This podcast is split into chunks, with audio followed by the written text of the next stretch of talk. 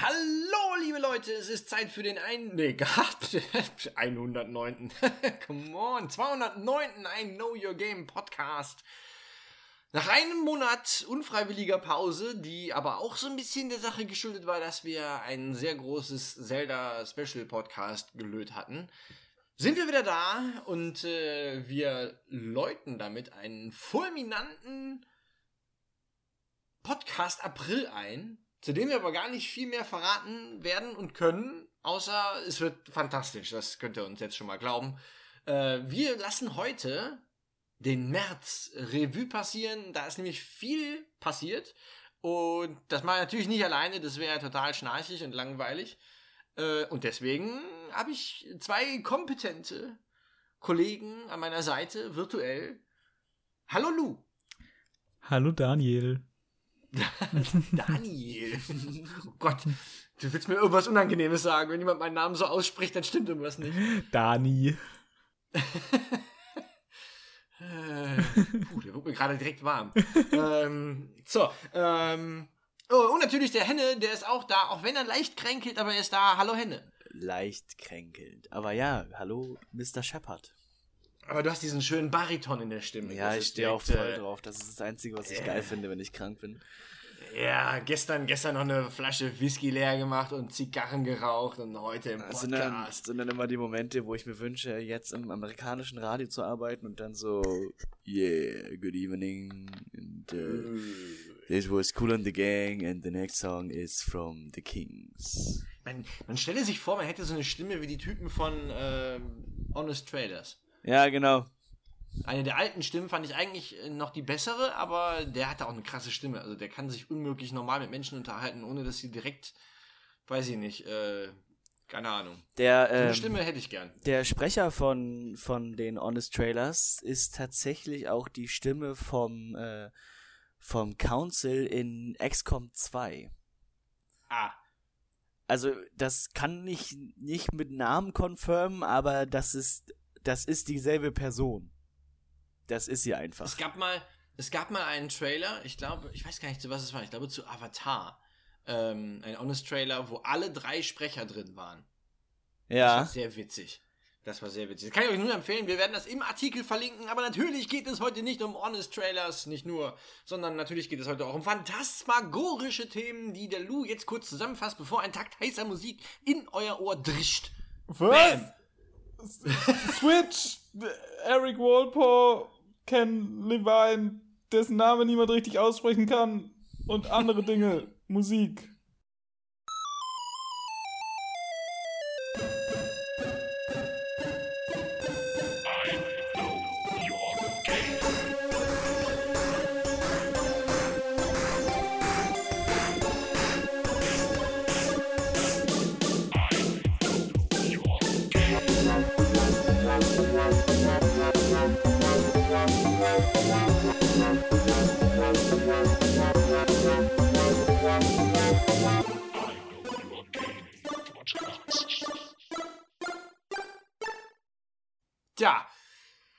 Kompetent und kurz, das ist unser Motto, allerdings selten beim Podcast, weswegen wir häufig sehr ausschweifen. Äh, aber das ist ja nicht schlimm. Das, äh, dafür sitzen wir ja hier an diesem wundervollen Samstag, wo die Sonne scheint, zumindest bei mir. Ich weiß nicht, wie es bei euch ist. Ich habe fantastisches runtergemacht. In Hamburg ist fantastisches Frühlingswetter. Der Himmel ist blau, die Sonne scheint und ich sitze hier und röchel vor mich hin. Der Also Struggle es ist ist ein, ein Wetter zum Götterzeugen. Für den Fall, dass ihr Familienplanung gerade irgendwie am Start habt. Es ist das perfekte Wetter dafür. Ähm, bevor wir da aber jetzt zu tief in die Materie eintauchen, äh, lass uns schnell über ein Thema reden, das natürlich diesen Monat irgendwie bestimmt hat. Ähm, 3.3.2017. Das ist nicht nur das Datum, wo mein Antritt des Zivildienstes 14 Jahre her ist, sondern auch das Datum, wo Nintendo eine neue Konsole auf den Markt geschmissen hat, die so, äh, oha, ja, man weiß gar nicht genau, was man davon halten soll und wo die Reise hingeht, aber der Lou, der hat sehr äh, festgelegte oder, oder, oder gesammelte Zahlen und die wollen wir mal ein bisschen vergleichen, denn die Meldungen haben sich ja überschlagen, so von wegen Rekordverkaufsstart und so. Und der Lou, der kann das ein bisschen relativieren. Ja, also, die offiziellste Zahl, die ich gefunden habe, war am 14. Ähm, März, also zwei Wochen, knapp zwei Wochen nach Release, mit 1,5 Millionen Sales. Geplant war von Nintendo für den März 2 Millionen verkaufte Switch, Switches. Switch, Switch, Switches. Mein Gott, das ist doch gar nicht so, so einfach. Switch, ich glaube, so. es heißt Switchens. Sw- Switchens. Die Switch Switchinen. Ähm, Switchwatches? Ah! Was? Jedenfalls. Ähm, ja, anderthalb Millionen.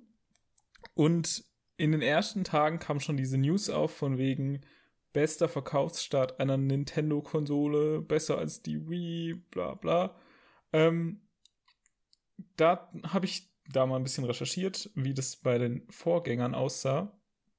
Und die Wii die legendäre Wii, der Verkaufserfolg schlechthin, hat sich über seiner Laufzeit 100 Millionen Mal verkauft und im ersten Monat 3 Millionen Mal. Ähm, wenn ich es richtig in Erinnerung habe, war das aber kurz vor dem Weihnachtsgeschäft auch zufällig. Deshalb verständlich, dass die Sales da ein bisschen höher waren, aber und halt auf vier Wochen gerechnet, nicht eben auf die zwei. Deshalb 3 Millionen ist die Switch quasi noch voll im Rahmen. So, Also ich jetzt. glaube schon, dass sie, dass sie ihr, ihr Ziel mit den 2 Millionen im ersten Monat, ich denke, dass sie das hinkriegen werden. Ja, Aber das- ich glaube, die also- 3 Millionen könnte haarig werden. es fühlt sich teilweise auch gerade eher so an, dass es daran liegt, ähm, dass es einfach einen Engpass an Konsolen gibt und weniger, dass es keine Interessenten gibt. Ähm, jetzt kommt aber der interessante Part. Die Wii U, die sich über ihre komplette Laufzeit, also bis ähm, Ende let oder bis zum März 2017, also bis die Switch kam, knapp 14 Millionen verk Mal verkauft hat, also drei- 13,7 Millionen, glaube ich, wenn ich es richtig im Kopf habe, hatte in ihrem ersten Monat auch 3 Millionen Verkäufe. Bam, bam, bam. So. Und also quasi ein bisschen weniger als ein Viertel aller Wii Us wurden in den ersten vier Wochen verkauft. Hm. Hm. Und das macht das Ganze Hm. jetzt schon ein bisschen komisches PR-Gelaber, wenn man dann sagt, es war super erfolgreich alles. Ähm, weil eben eine Konsole funktioniert einfach auf Langzeit. Es ist super cool, dass sie sich so gut verkauft und Zelda hat unfassbare Reviews und was sonst noch da kommt, kommt auch gut an. Aber die Frage ist nicht, wie verkauft sich eine Konsole in zwei Wochen, sondern wie verkauft sich eine Konsole in fünf Jahren. Das ist richtig. ja. Und Vor allen Dingen, womit wird sie überhaupt dahin gebracht, in fünf Jahren noch verkauft zu werden? Also, was sind die Argumente dafür? ja, genau, also was für Software kommt in den nächsten fünf Jahren? Das war ja das große Problem bei der Wii U, weil es einfach keinen Support gab. Das hat, ist, habe ich das Gefühl, ist so ein kleines, äh, wie nennt man das? So eine kleine Mini-Krankheit bei Nintendo, weil ja in vielen Kreisen der GameCube als die unterbewerteste Konsole der Zeit äh, in die Geschichte eingegangen ist. Obwohl es viele sehr, sehr geile Spiele dafür gab. Aber offensichtlich, also der GameCube ist dann auch sang- und klanglos dann einfach. So.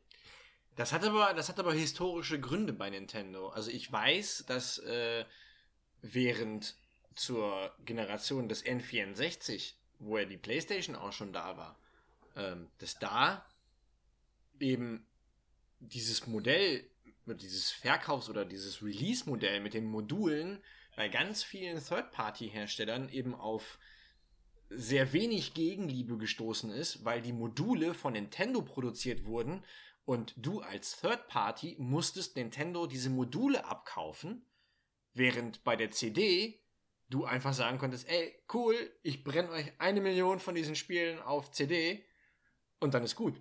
Und dann musstest du nur eine CD kaufen und nicht eben das ganze Modul, was eben auch äh, logistisch und äh, monetär äh, halt ein absolutes Anti-Argument für das N64 war, was dann wiederum einen Nachhalleffekt auf den GameCube hatte, dass halt eben viele Third Parties gesagt haben, ey, was zum Teufel macht ihr da? Ihr habt es jetzt verstanden, dass ihr jetzt auf DVD Spiele bringen müsst oder auf CD, aber warum zum Teufel auf einer proprietären Plattform? Das waren ja so Mini, das waren ja so Mini-DVDs. Das war ja, das, das war nichts Halbes und nichts Ganzes. Das war kein Modul mehr, aber irgendwer hat diese Dinger ja produzieren müssen. Zum Teufel. Ja, das Argument das dafür Nintendo war immer der Kopierschutz, glaube ich, wenn ich es richtig in Erinnerung habe.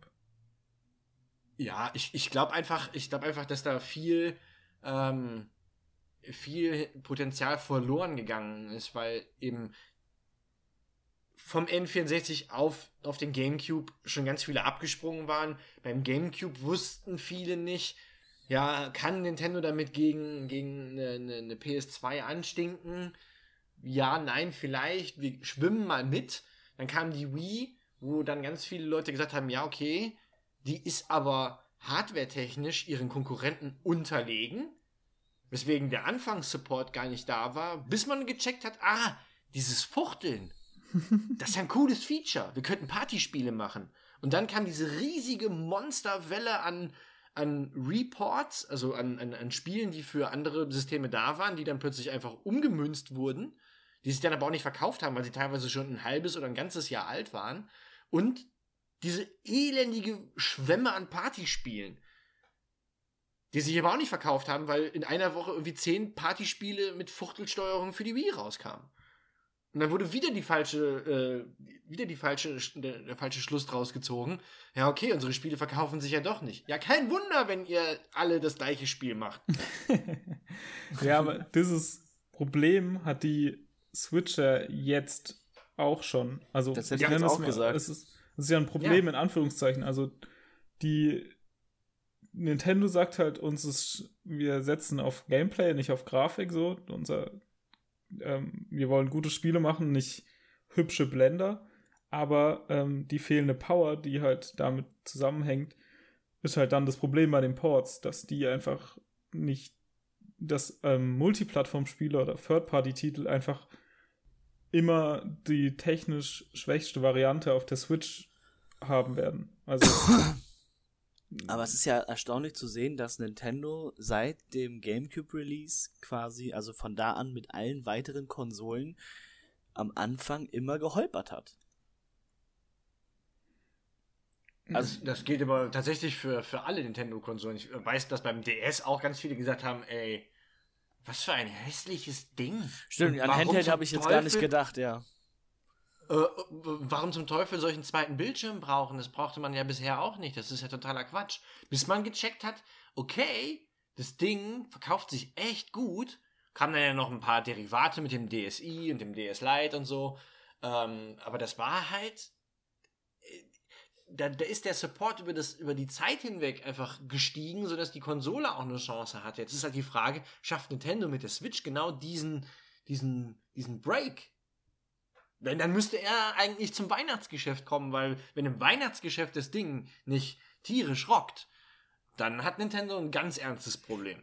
Was ähm, man merkt halt, dass sie das selber gemerkt haben, dass Third-Party-Support von den großen Sachen einfach nicht so gut funktioniert und deshalb kaufen sie sich ja jetzt ganz viele so kleine Projekte ein ähm, und haben quasi auch so eine Art Indie-Programm. Sie nennen es selber Nindies.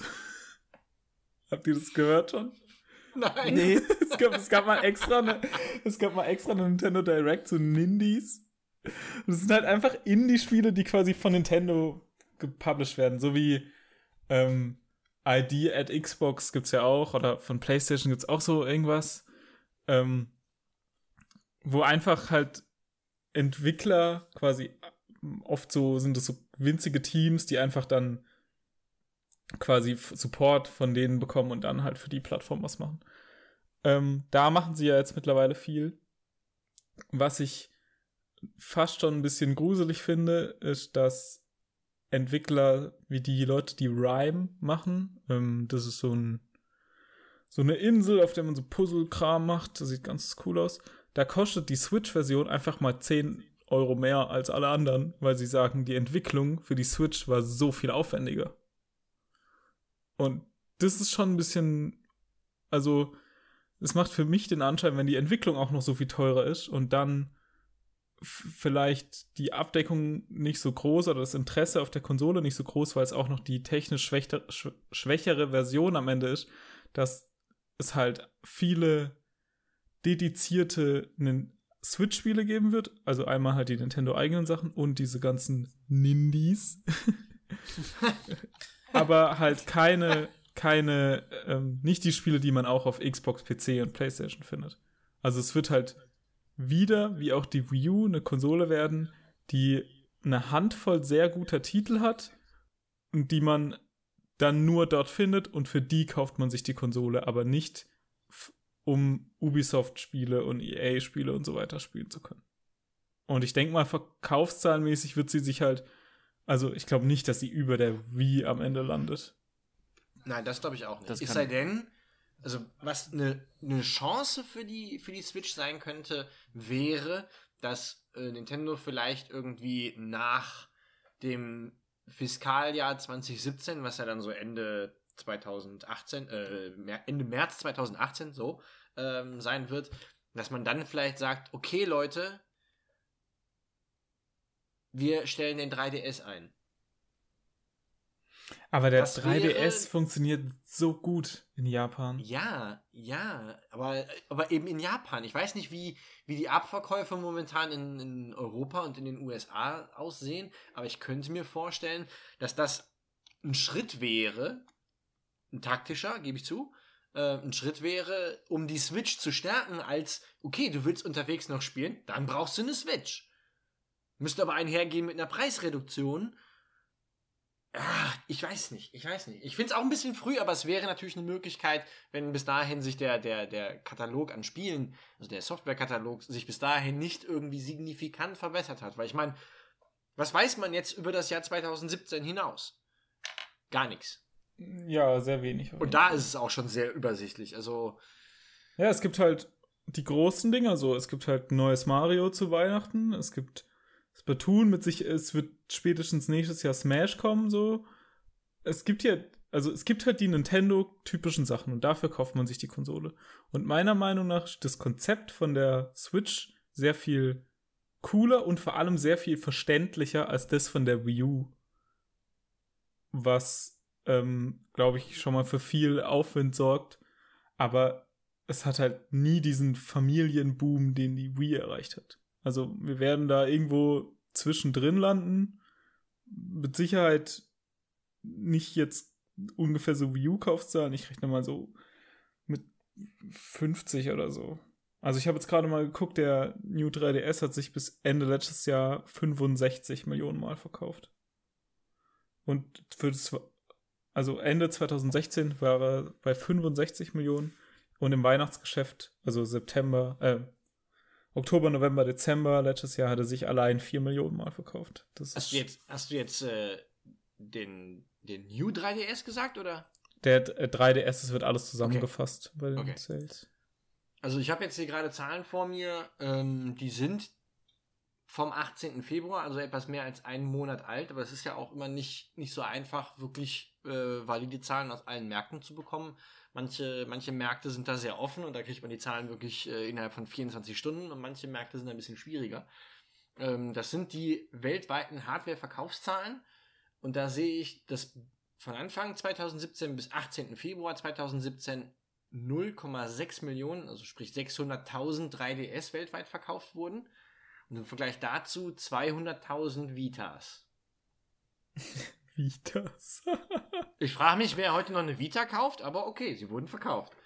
Äh, vermutlich im japanischen Markt. ja. Ähm, und dann sieht es bei, äh, also das sind auch Wii U-Zahlen, weil ja 18. Februar, 100.000 Wii Us, was bei den, bei den Heimkonsolen einen Marktanteil von 2,1% ausmacht. 700.000 Xbox One. Okay. Und äh, alles weg, Roxorn mit 71,6% tut die PlayStation 4 mit 1,8 Millionen verkauften Einheiten äh, in etwas mehr als anderthalb Monaten. Ja, geht schon gut. Also die PS4 ja. hat natürlich auch nochmal einen Boost durch die Pro. Ähm, Ja, ja, da klar. muss man auch mal gucken, was das jetzt mit der Scorpio da wird. Aber dazu reden wir wahrscheinlich nach der E3 nochmal. Wahrscheinlich, ja. Ähm, Alter. Ja, da bin ich, da bin ich aber mal gespannt, wirklich auch, wie sich, wie sich das auswirkt. Also ich glaube, dass, dass die Xbox One trotzdem einen sehr harten Stand haben wird. Ähm, und ich glaube nicht, also dass sie die PS4 einholen kann, glaube ich auf keinen Fall. Äh, ich glaube, die wird der PS4 so für ein, zwei Monate das Leben ein bisschen schwer machen, aber ich glaube, Sony äh, wird da den längeren Atem haben und das, diesen Scorpio-Effekt ganz schnell wieder, wieder wettmachen. Ja, Ich, Ich habe auch das Gefühl, dass, also das ist sehr richtig und ich unterstreiche das. Vor allen Dingen, weil ich das Gefühl habe, dass es mehr oder flexiblere Exclusives für die PlayStation gibt als für die Xbox. Weil wenn ich, wenn man mich jetzt fragen würde, was sind irgendwie Exclusives für beide Konsolen, dann würde mir bei der Xbox halt nur Halo einfallen. Und bei der Forza. Forza. Richtig. Sunset Overdrive. Ja, aber das Ding war ja auch schneller wieder. wieder Ja. Aber das ist der einzige Grund, warum ich schon ein paar Mal drüber nachgedacht habe, mir eine Xbox zu kaufen, weil es sieht echt gut aus. Und auf der PS4 wird da werden dann tatsächlich auch mal ganz andere Titel produziert. So, also ich habe das ja jetzt mit Nio mitbekommen und das spricht ja auch schon eigentlich Bände, wenn Leute sagen, wir machen halt ein Spiel für die PS4 und es ist einfach eine Wucht. So und das kann die Xbox nicht aufholen. Vor allen Dingen nicht mal eben Ja, so mit einer neuen Konsole. Was, was absurd ist, ist, dass also die Xbox hat nicht nur wenig Exclusive. Es gibt auch immer mehr ähm, Spiele für PC und PS4. Was ganz komisch ist, weil ähm, du damit einfach voll viel Markt abdeckst. Und dann nochmal einen Xbox-Port zu machen, das fällt jetzt schon bei manchen Sachen einfach raus. Also hier, die Square macht ja Final Fantasy VII Remake, soll, glaube ich, PC und PS4. Nier war jetzt so. Also voll viele Indie-Titel sind so. Also teilweise sagen die sogar, die Firewatch-Leute haben, glaube ich, PS4 und PC gemacht und haben gesagt, wir machen eine Xbox-Version, wenn es Interesse gibt, so. Also da fehlt schon, da fehlt, also die, die Xbox scheitert gerade schon teilweise daran, Multiplattform-Titel für sich zu bekommen. ja. Sie machen aber auch so eine komische, so eine komische, also die fahren eine ganz merkwürdige Strategie. Ich weiß, wir ufern gerade wieder total aus vom Thema her, weil wir eigentlich von dem Thema Switch kamen. Da kommen wir auch wieder hin, keine Panik, ihr müsst jetzt nicht abschalten. ähm, aber, äh, also, ich verstehe die, die Strategie von Microsoft nicht, äh, halt Titel zu announcen und sie dann äh, in die Tonne zu treten, weil man gemerkt hat, dass man irgendwie auf dem Holzweg ist. Ich rede hier von, von, von Fable. Gut, das, als alter Fable-Veteran war das eh nicht meins, was sie davor hatten. Aber Fable, äh, dann, wie hieß das andere Ding? Scalebound. Ähm, schnell. Ja, genau. Wa warum zum Teufel? Was ist das für eine, für eine Idee? Und was kommen dann da für Spiele? Das sind alles Dinger, die irgendwie auf Kinect angewiesen sind, auf Kinect 2.0, äh, wie dieses Piratendingsbums.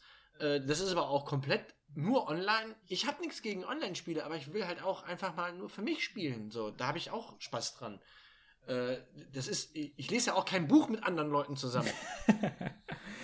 Ja, das ist für mich Unterhaltung, die ich dann für mich auch genießen möchte. Und klar habe ich Bock auf Piratenspiele, aber ey, ich muss doch nicht die ganze Zeit irgendwie äh, online sein mit irgendwelchen Pappnasen, zwölfjährigen äh, Drecksblagen, die im Hintergrund äh, von ihrer Mutter angeschrien werden, dass sie die Mülltonne rausbringen müssen. Das will ich nicht. Old man yells at Cloud. Alter. Das hat mich schon, das, das, das ja, also, worauf ich aber auch hinaus wollte, war, ähm, Dir drei. Die, die Dir- announcen Spiele, treten sie dann in die Tonne und wundern sich, dass die Leute total verunsichert sind, die vielleicht jetzt noch eine Xbox zu Hause stehen haben, die sich dann aber anfangen zu fragen, ey, warum hab ich das Ding eigentlich? Alles, was ich spiele, kann ich auch auf der PS4 spielen. Und meine Kumpels, die sind alle total zufrieden, weil die PS4 sogar in der Nicht-Pro-Version der Xbox One um Längen überlegen ist. Ja, das wird jetzt auf jeden Fall ein spektakuläres Ding mit der Scorpio, weil es sieht für mich gerade so aus, als ob die die krasseste Konsole bauen, aber keine Spiele dafür haben. Also das ist wie wenn du einen Ferrari verkaufst, der aber mit Flugzeugbenzin betankt werden muss, was keiner kaufen kann. So, als ob der so, du hast den fetten Motor, aber dir fehlt halt einfach der Treibstoff dafür.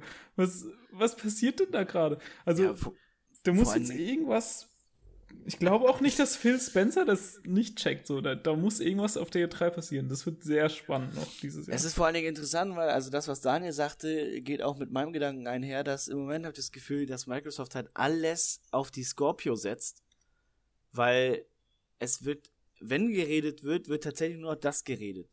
Es geht nur um die Scorpio. In sämtlichen Artikeln zurzeit geht es nur um die Scorpio und es wird äh, das so ein bisschen verraten und da wird so ein bisschen Licht drauf gegeben, so. Aber so das eigentliche, also das Gefühl, Microsoft vergisst gerade, dass sie halt immer noch eine aktive Konsolengeneration haben, die sie zu supporten haben.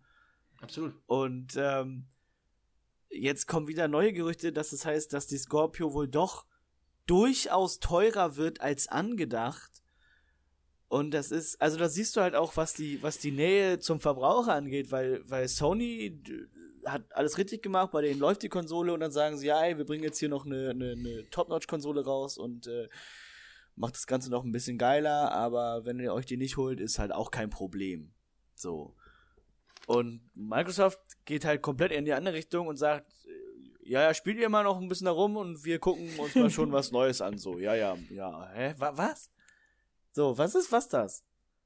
Ja, das wird eh absurd, weil, ähm, also man, das, das leidige Wort Teraflops Ja. mit vier und zwei und die hat nur einen Teraflop.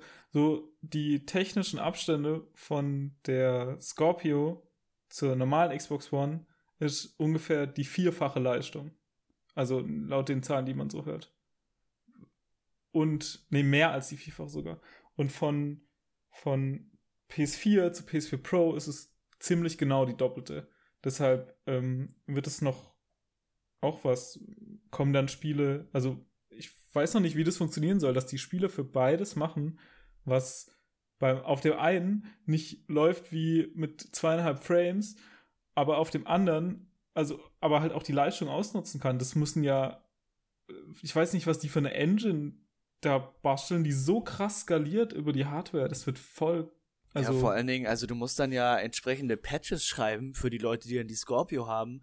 Und wenn du tatsächlich das, das, den, den, wie nennt man das denn, den Quellcode so bearbeiten musst, dass der von der normalen auf der Scorpio so aussieht, wie er da auszusehen hat, ich glaube, da setzt du deine Leute auch ganz schön dann äh, unter Druck. So, weil ich habe das Gefühl, so, also bei, man muss das einfach so sagen, also auch wenn man selber natürlich PS4-Benutzer ist, aber ich habe das Gefühl, bei Sony ist das immer alles so einfach. So, weil die einfach so einen Plan davon haben und die schnipsen und das funktioniert. Mal mehr und mal weniger, aber tendenziell funktioniert es.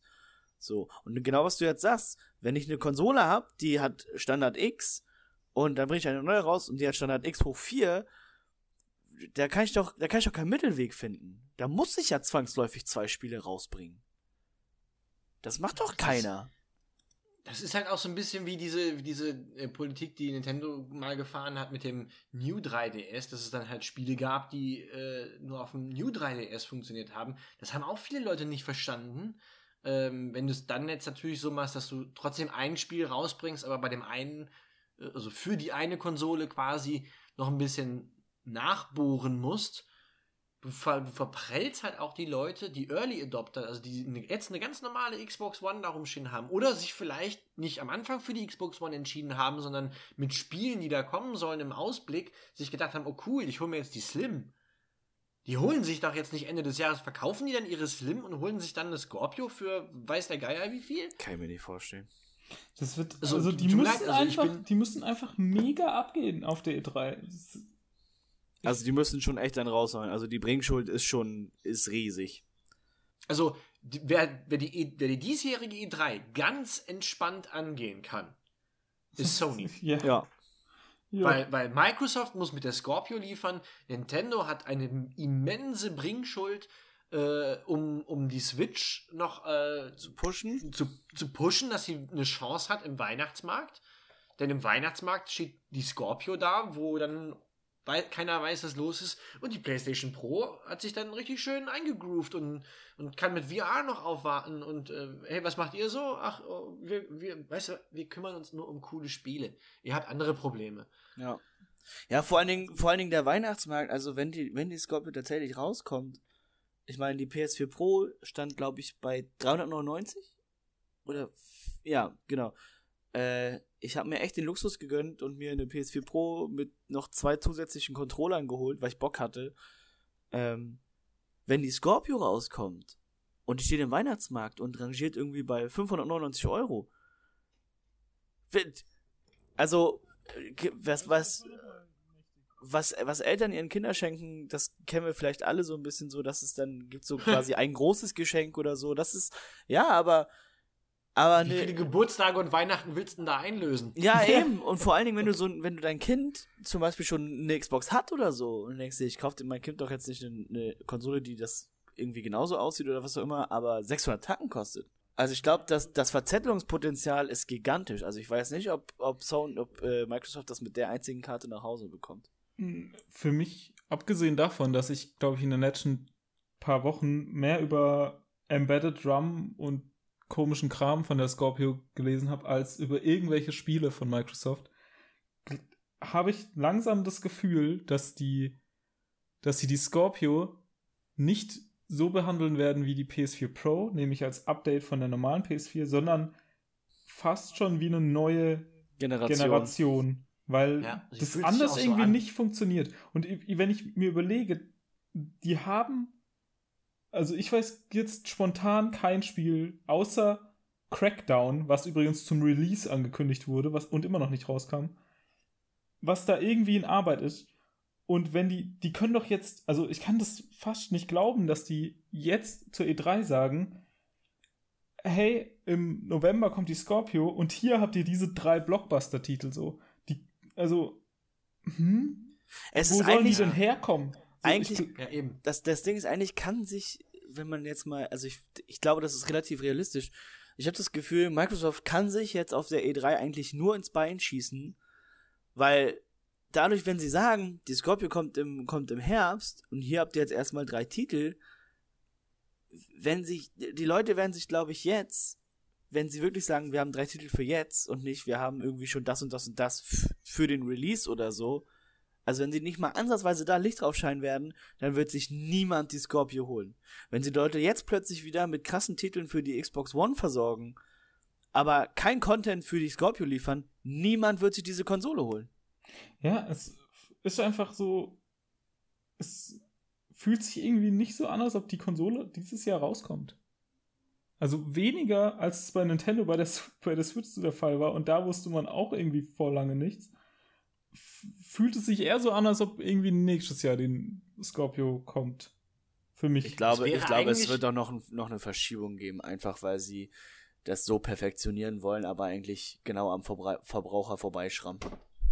Also ich glaube, dass sie wirklich auch gut beraten wären, äh, das Problem ein bisschen auszusitzen, weil A, hätten sie Zeit, mehr Spiele äh, parat zu haben. Denn ich weiß nicht, ob, ob da draußen schon ein Dev-Kit ist für, für die, für die äh, Scorpio. Ähm, keine Ahnung, habe ich noch nichts zu gelesen, habe auch noch nicht nachgesucht, muss ich gestehen.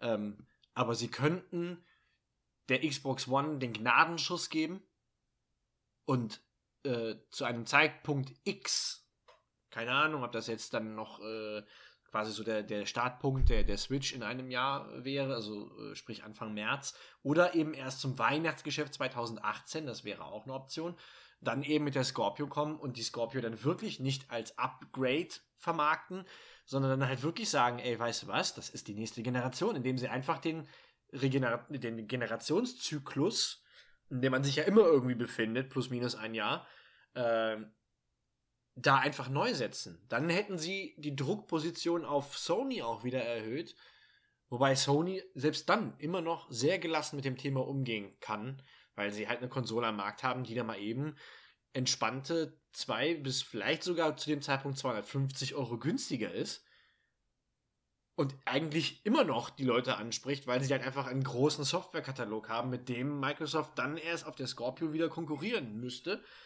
Also Microsoft ist definitiv im, im Hintertreffen, ganz krass. Ich kann mir sogar vorstellen, wenn Nintendo plötzlich mit einem absoluten Feuerwerk antritt, dass die, die Switch rein, was die, was die Popularität angeht, sich noch vor Microsoft schiebt. Weil wenn ich mir das angucke, ich meine, gut, Breath of the Wild hat, hat mitunter einen der Starts aller Zeiten hingelegt. einfach vom, was man hört und was man sieht. Ähm, wenn jetzt gerade so, und, und jetzt kommt das neue Mario Kart, gut, das sind natürlich alles noch so Mario-Geschichten und so weiter, was man von Nintendo halt kennt. Aber wenn plötzlich was rauskommt, dass Nintendo irgendwie was in, in Entwicklung hat, was das Potenzial der Konsole tatsächlich mal so richtig ausschöpft, also alles das, was quasi zu, Wii, zu Wii-Zeiten nicht passiert ist. Wenn es jetzt plötzlich heißt, wir haben den Masterplan schlechthin, wir haben mit Developer XY gesprochen und man kann sich in einem halben Jahr bis Jahr auf folgende Sachen freuen, dann, dann wird sogar Nintendo Microsoft im Staub liegen lassen. Es wird halt, ähm, uns mal den Bogen zurückzuschlagen, was bei Nintendo, glaube ich, aber durch die Scorpio nochmal verstärkt wird, das Problem ist der Third-Party-Support, weil wir sind jetzt an einem Punkt, wo die Switch schon die schlechteste, also die technisch schlechteste Konsole ist. Von der reinen Leistung. So. Die PS4 ähm, und darüber als nächstes kommt halt die Xbox, die normale. Ähm, wenn die jetzt aber von Microsoft gekillt werden sollte und durch die Scorpio ersetzt, ist der nächste, ist quasi über der Switch der nächste Punkt die normale PS4. Und die hat quasi auch schon ihren quasi Nachfolger in der Pro gefunden. Das heißt, das wird ein richtiges Problem dann, Third-Party-Support in die Richtung zu bekommen. Also Allerdings, was? Ja, ja bitte. Was? Ähm, könnte ich mir vorstellen, was Nintendo auch schon in der Vergangenheit getan hat, diese Upgrade-Dinger, falls man sich erinnert, bei dem N64 zum Beispiel, in Form von diesem komischen RAM-Block, den man da vorne reingerammt hat. das Expansion Pack. Ah. ähm, genau, das Expansion Pack. Dass sie sowas machen mit dem Dock weil der Handheld an sich, da sind sie super krass. Sie haben jetzt gerade mit der Switch den stärksten Handheld, den technisch stärksten, aber die schwächste Heimkonsole. Wenn sie jetzt das Dock, so wie man es am Anfang vermutet hat, quasi ein Pro-Dock rausbringen würden, wo du dann, wo du die Switch reindockst und dann ist halt in diesem Dock einfach noch extra Power in einem ja. Jahr oder zwei dann hätten sie einen geilen Handheld und eine technisch, eine Heimkonsole, die technisch auf einem Level wäre, wo dann der Third-Party-Support auch wieder günstiger zu produzieren wäre, weil eben nicht so viel Optimierungsarbeit da wäre. Und dann wären sie halt richtig gut aufgestellt und hätten eine Konsole, mit dem sie beide Märkte krass abdecken könnten. Aber auch dann müsste der, auch dann müsste der, der Software-Support halt da sein. Ne? Und das, das sehe ich halt genauso wie du, dass, dass äh, die PS4 mit äh, ich glaube, momentan knapp 60 Millionen verkauften Einheiten im Markt äh, halt einfach so krass dominant ist, dass sie, äh, dass du dir als Third Party halt die Frage stellst, wo verkaufe ich am meisten? Muss ich, muss ich Geld in die Hand nehmen, um Spiel X auf Plattform Y äh, zu bringen? Und wenn ja, wie viel? Und wie hoch ist meine Marge danach? Weil wenn du jetzt, sagen wir mal, 10 Millionen in die Hand nehmen musst, um Spiel X zu portieren auf die Switch, und du weißt aber, naja, ein Million-Seller irgendwie auf einer Konsole von Nintendo hinzukriegen, ist schon eine echte, ein echtes Brett. Das haben nicht viele geschafft, selbst zu Wii-Zeiten nicht. Ähm, dann überlegst du dir halt freilich, ob du das machst oder ob du dir die Kohle einfach sparst, weil du potenziell vielleicht nicht mal was dran verdienst und kümmerst dich dann darum, um vielleicht einen Nachfolger von Spiel X zu machen, äh, eben für die Plattform, auf der du schon viel verkaufst. Ja, wo du weißt, dass du da viel verkaufst. Da kommt ja der Punkt mit der Mobilität zu tun, äh, dazu, der, äh, Entschuldigung, der ähm, dazu, also der jetzt schon echt viele Leute lese ich immer wieder, die einfach sagen, sie möchten am liebsten einfach nur noch auf der Switch spielen, weil sie es auf die Arbeit, keine Ahnung, fahren eine halbe Stunde Bahn morgens, dann nehmen sie es damit und zocken da einfach Zelda weiter. So. Und ich glaube, wenn ein Spiel wirklich auf der Switch, auf der Heim-Switch und auf der PlayStation gleich gut funktioniert und die Leute beides haben, werden sich viele ja, okay, eher für eine Switch-Version entscheiden, weil sie eben auch noch gleichzeitig eine Mobile-Variante davon haben.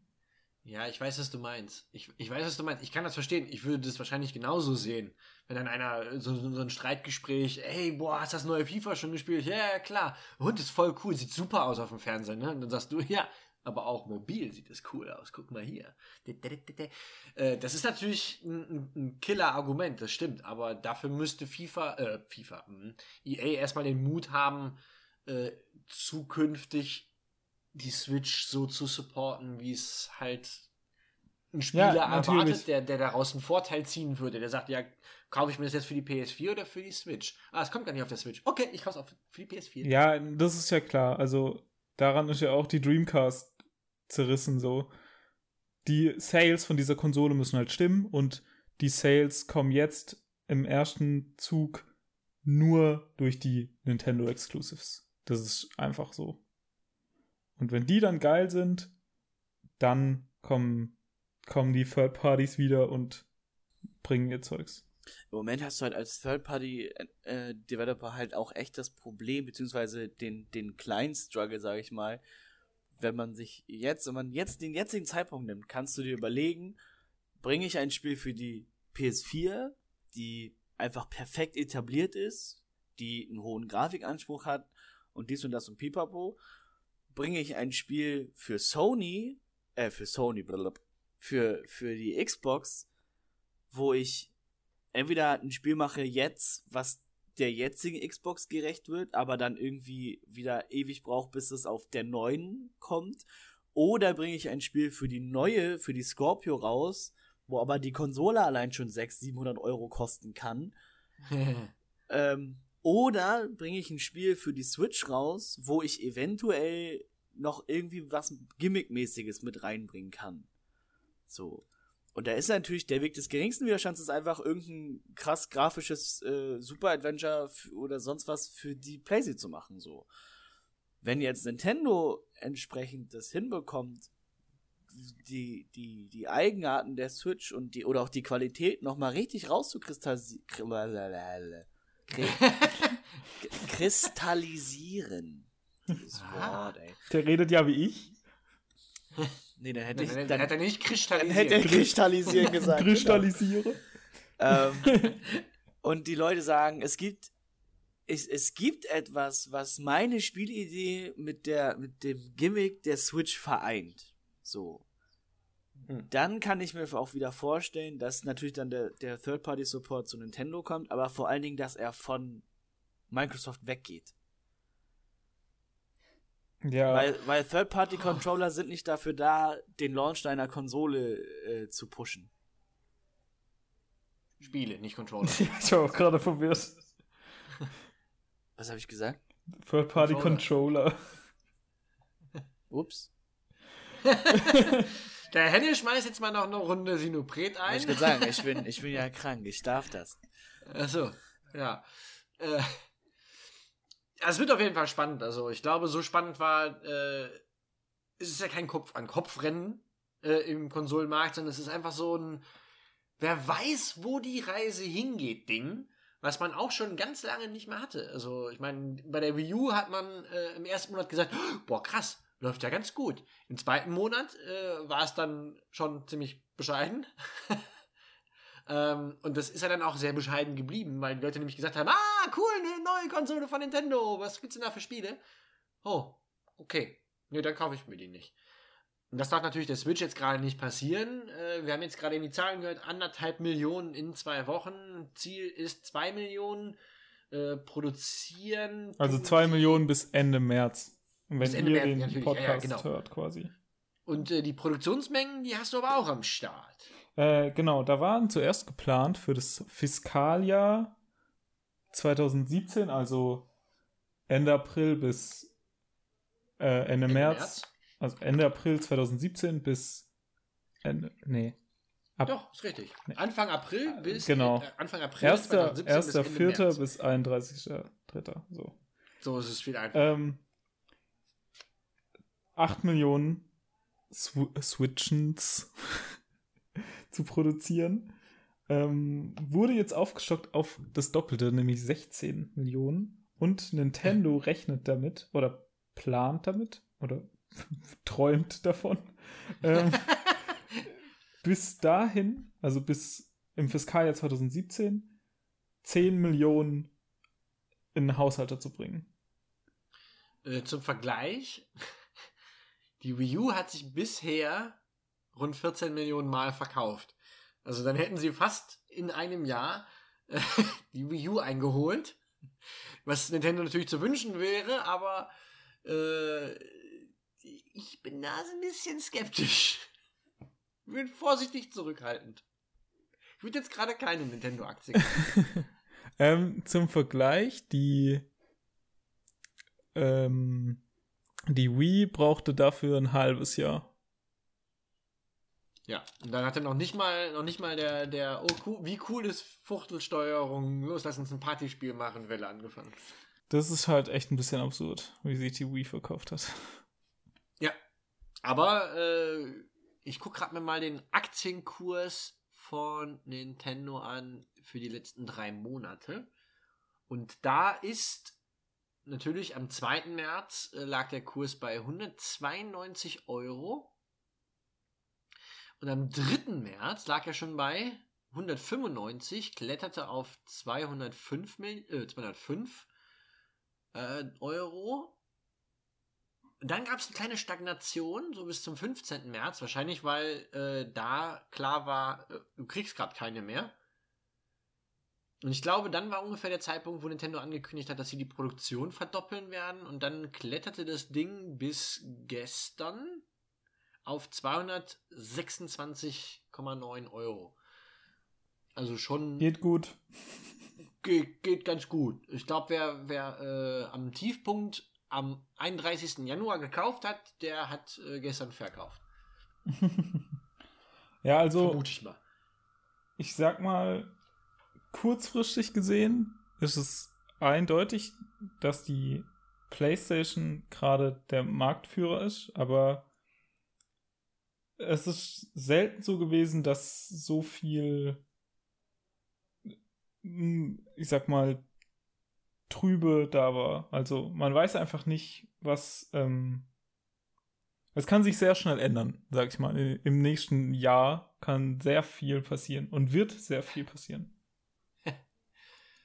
Es bleibt spannend, es wird spannend und ich bin echt also ich bin wirklich gespannt wie ein Fitzebogen, was da noch alles passiert und was da noch alles kommt, weil es halt wirklich echt schwer vorauszusehen ist. Ich meine, natürlich hat Zelda Breath of the Wild gerade Traumwertung abbekommen, aber das liegt nicht unbedingt an der Hardware, denn die Wertungen auf der Wii U sind nicht sehr viel anders, auch wenn es deutlich weniger gibt, Reviews. Ähm, natürlich ist die Version auf der Wii U technisch ein bisschen hinterher, das gebe ich zu. Aber ändert an dem Spiel an sich nichts. Und ich muss wirklich sagen, ich war am Anfang von dieser Open World Idee nicht so begeistert, aber äh, da kommen wir nachher nochmal drauf. Es ist einfach ein irre, super gutes Spiel und sie haben genau das Zelda abgeliefert, was sie abliefern mussten, wenn sie die, äh, wenn sie die äh, Marke nicht langsam aber sicher töten wollten. Und es entschädigt für so viel Wartezeit und für so viel Skyward Sword. ähm, Hä, das war doch wirklich, gut. Also, nein, nein. Triggert. Für einen Moment, für eine Sekunde setzt immer mein Herz aus, ne, bei sowas. Aber lass uns mal, äh, ich glaube, wir haben genug zum Thema Switch gesagt. Wir werden bestimmt auch noch in der nahen Zukunft häufiger über das Thema Switch reden und auch über Scorpio und PS4. Ein kleiner einstündiger Exkurs in diese Richtung äh, sollte an dieser Stelle reichen, denn der Lou, der hat noch äh, der hat noch Themen, das Ja, switchen wir mal zu den nächsten Themen. Ein dreifacher Tusch. ähm, ja, die anderen Sachen sind eigentlich relativ entspannte Sachen, kleine Dinge. Factor 5, das Entwicklerstudio, wurde neu gegründet, nachdem es irgendwann zugemacht hat. Ähm, ist ein deutsches, deutsches Studio.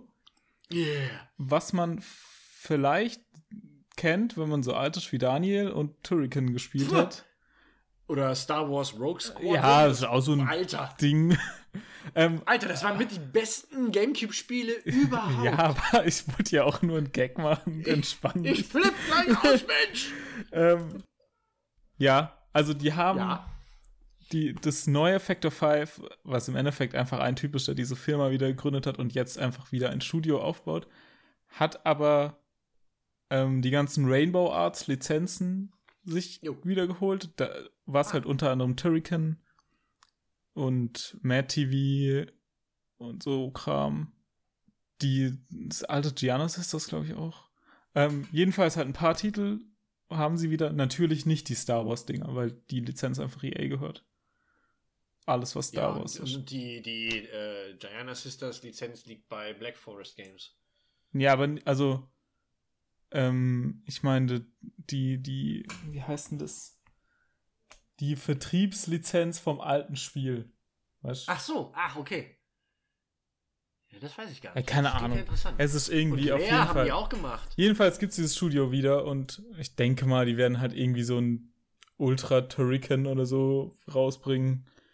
Aber das ist eigentlich primär, es ist passiert, aber man weiß noch nicht, was daraus wird. Oh, wie geil wäre ein Rogue Squadron 4. oh, Oh. Gott, das ist so gut. Das bitte auf der Switch. We Are als DLC für das nächste Battlefront. Ähm,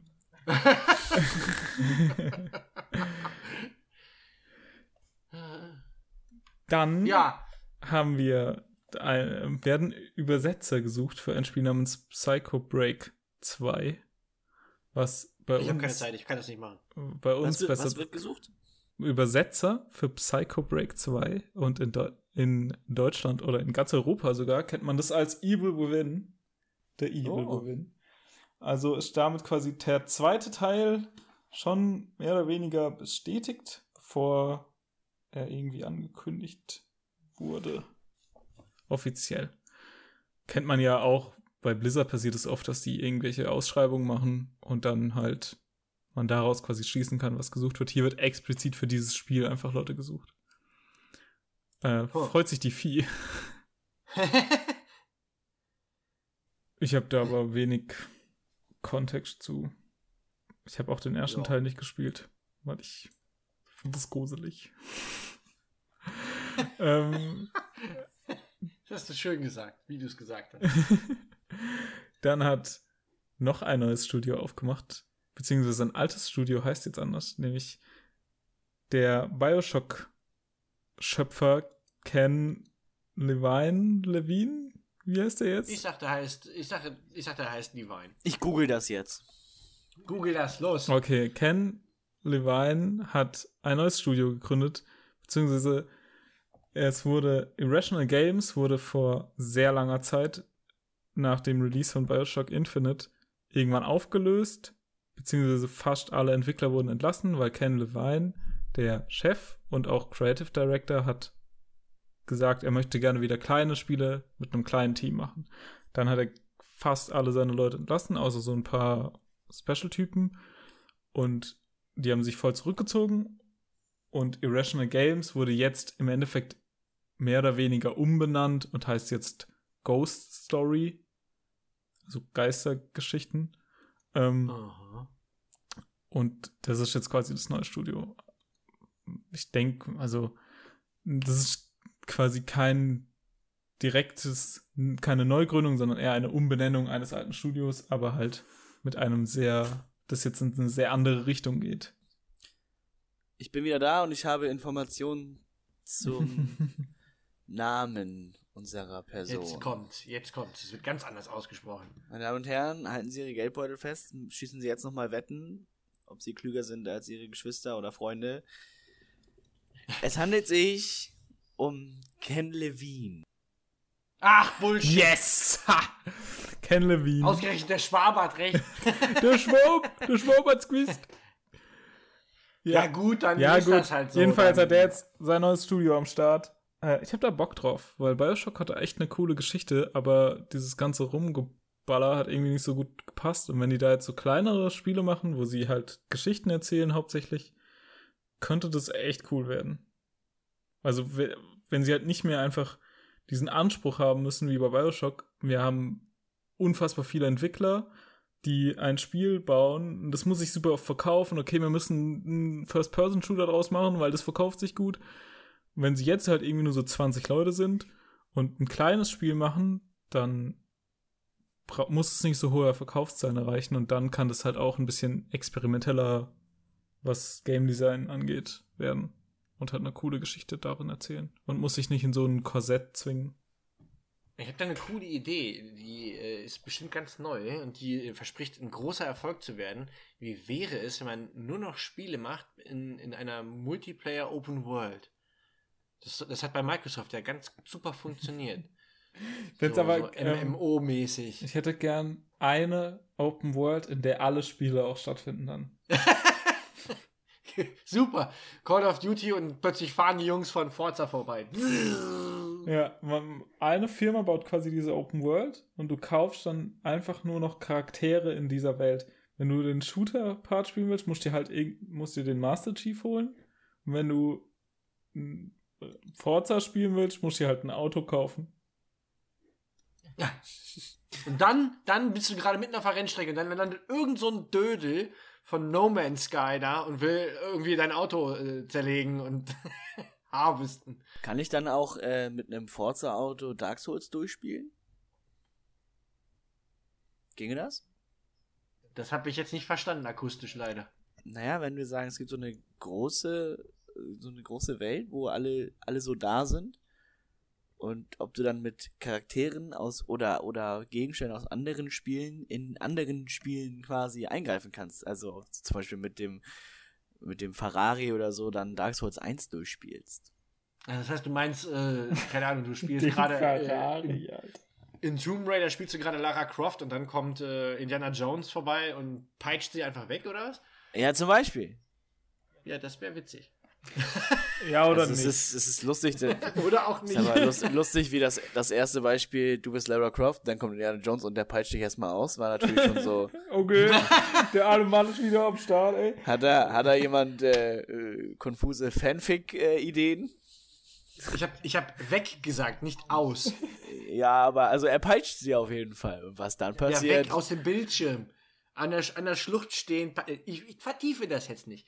Also, wir freuen uns über jede Neugründung irgendeines Studios oder eine Umbenennung und neue Strukturierung eines Studios. Warum zum Teufel ist das eigentlich nicht passiert bei Lionhead? Wo sind die Lionhead-Leute heute? Und was machen die? Warum machen die keinen Fable und nennen es Fubel oder so? Bubel, Alter. Ja. Einfach so ein paar Sprites mitnehmen, äh, Tasche auf, alle Sprites reinschütten aus der Schublade, Ja. mitnehmen. Ey, komm, wir machen jetzt Fubel. oder Fibble von, von mir aus auch Fibble. Das ist mir, kackig, oder Fable einfach mit A-I-B geschrieben. So. Fable, was? wow. Man könnte, man könnte so viele schöne Sachen machen. Aber bei Factor 5 freue ich mich tatsächlich sehr und ich freue mich auch jedes Mal, wenn, ähm, das meine ich jetzt nicht als Ablehnung gegen viele große Firmen, die mit 500 Leuten das nächste Assassin's Creed oder so äh, produzieren, sondern eben mit einer kreativen, schönen, schicken Idee, die dann auch zu einem kleinen Kurs irgendwie zu haben ist. Da freue ich mich eigentlich immer drüber, weil das meistens die ambitionierteren im Sinne von kreativ und vielleicht auch ein bisschen verrückter und äh, wagemutigere Spiele sind. Ich mag wagemutige Spiele. Dinge, die, äh, Spiele, die Neues ausprobieren und die ähm, vielleicht auch mal ein bisschen kritische Dinge anpacken oder kritische Themen oder, oder im Gameplay sich irgendwie so anders aufstellen. Indie-Games. Man könnte es einfach auch als Indie-Games äh, irgendwie titulieren. Also wir finden gute Spiele gut. Auf zum nächsten Thema. Ja, ich finde, genau. nicht, so, nicht so wie der Henne, der gute Spiele einfach immer irgendwie komisch findet. Du finde was? was? wa- wie, So, nächstes wie, Thema. wie, so, wa- wie, äh, wie, wie, wie, wie finde ich gute Spiele? komisch. Nee, das ist Quatsch. Nein, das war auch einfach nur, um dich aus der Reserve zu locken. Ich, ich betrachte sie sehr kritisch, weil ich ja durch meine abgeschlossene Schauspieler-Künstlerausbildung auch ein gewisses Auge für Ästhetik habe. Oho. Oh, spielst du mit Monokel oder was? Auf zu. Wir reden jetzt über den nächsten Typ. Ja, genau das. Trägst Also, du gerade auch so einen Schauspielerschal? Ich bin nackt. Ah, nächstes Thema. Aber während ihr äh, Scheiße labert, reden wir über Eric Walpole. Ja, den kennen wir ja alle. B-O-L-P-A-W. Den kennt kein Schwein. Aber er ist ein ähm, großer Dude. Schreiberling gewesen, gewesen bei Valve. Hat nämlich Portal 1 und 2 mitgeschrieben. Und Half-Life 2 die DLCs, also Episode 1 und 2. Da war er der Writer und hat jetzt Valve verlassen, um an Psychonauts 2 mitzuschreiben, was nächstes Jahr erscheinen soll und letztes Jahr eine sehr erfolgreiche oder eine ziemlich erfolgreiche Kickstarter kam äh nee, es war nicht bei Kickstarter, das war Fig. Die Website heißt Fig. Wow. Müssen wir das F- rauspiepen? Ah, Nein, F-I-G, also wie Feige auf Englisch. ah, Ähm, da wurde Psychonauts 2 finanziert und dieser gute Herr hat Valve verlassen, um daran jetzt mitzuschreiben. Er hat auch schon am ersten Teil mitgeschrieben. Es war ein famoses Spiel, das ihr unbedingt nachholen solltet, falls ihr es noch nicht kennt. Ja, ich freue mich. Absolut. Und ich finde es sehr schön, weil Valve irgendwie spielemäßig so Singleplayer-Story-Erfahrungen nicht mehr so richtig macht. Glaube ich, Portal 2 war das letzte. Und das sehr viel verschenktes Potenzial ist, weil ich die Sachen echt gut geschrieben finde. Also Portal finde ich echt gut geschrieben. Und bevor er da jetzt irgendwie bei Dota Charaktere den, die Zeilen vom Shopkeeper schreibt, dann soll er lieber Psychonauts machen. Zu dem Thema habe ich eigentlich nur eine Frage und die ist äh, mit Sicherheit auch bei einigen unserer Zuhörer im Kopf. Bei Kickstarter heißen die Unterstützer Kickstarter. Bei Bäcker. Patreon sind es Bäcker, ach Entschuldigung, ja, oder so. Ähm, äh, bei, bei Patreon sind es Patrone. Wie heißen die bei Fake? Contributors.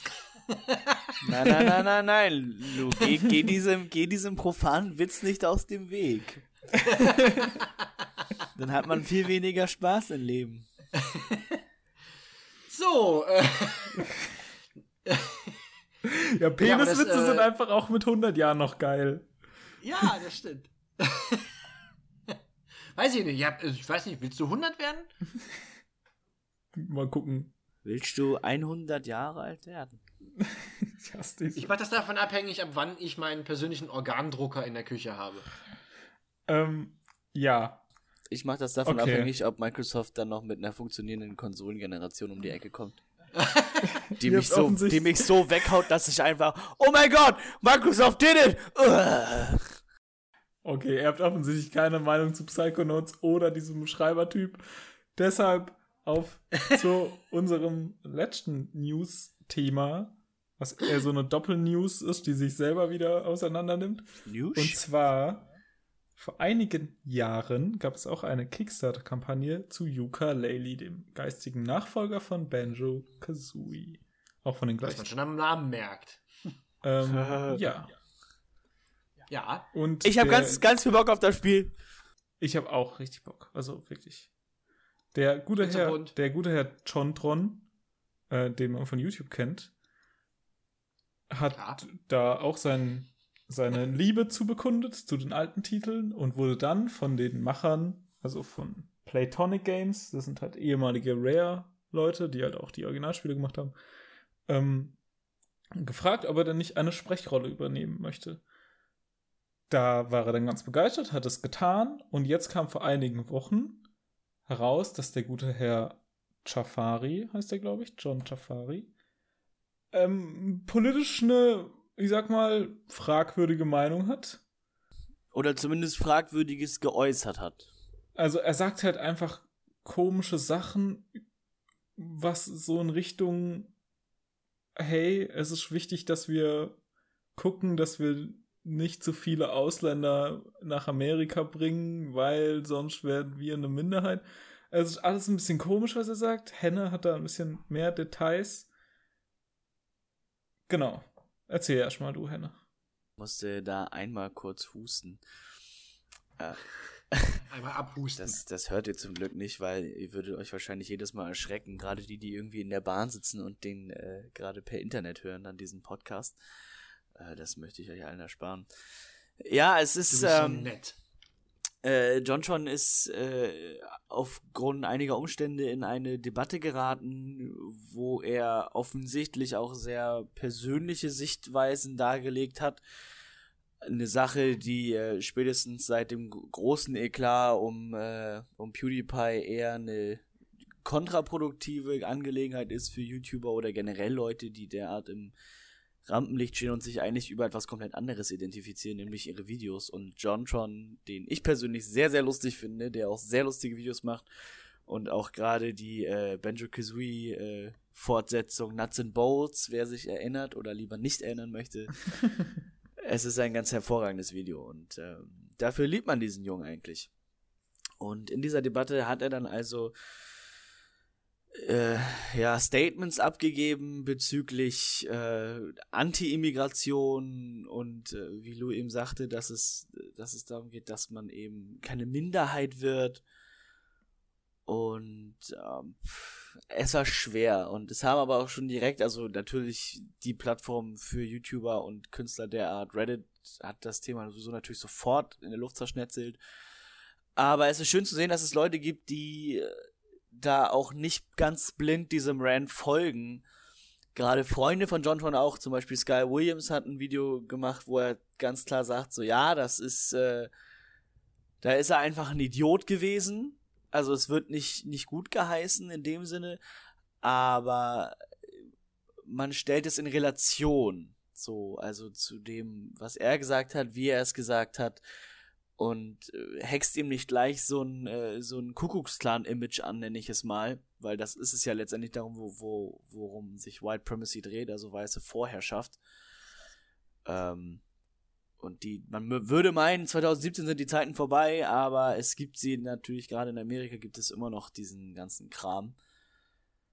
Und äh, infolgedessen hat sich Playtonic dazu entschlossen, die Rolle oder die Zusammenarbeit mit Jontron zu beenden und sich auch nochmal ganz klar von dem zu distanzieren, was er gesagt hat, was er gemeint hat und äh, hat auch nochmal klar gemacht, dass Jontron in keiner Weise Playtonic oder deren Ansichten vertreten hat.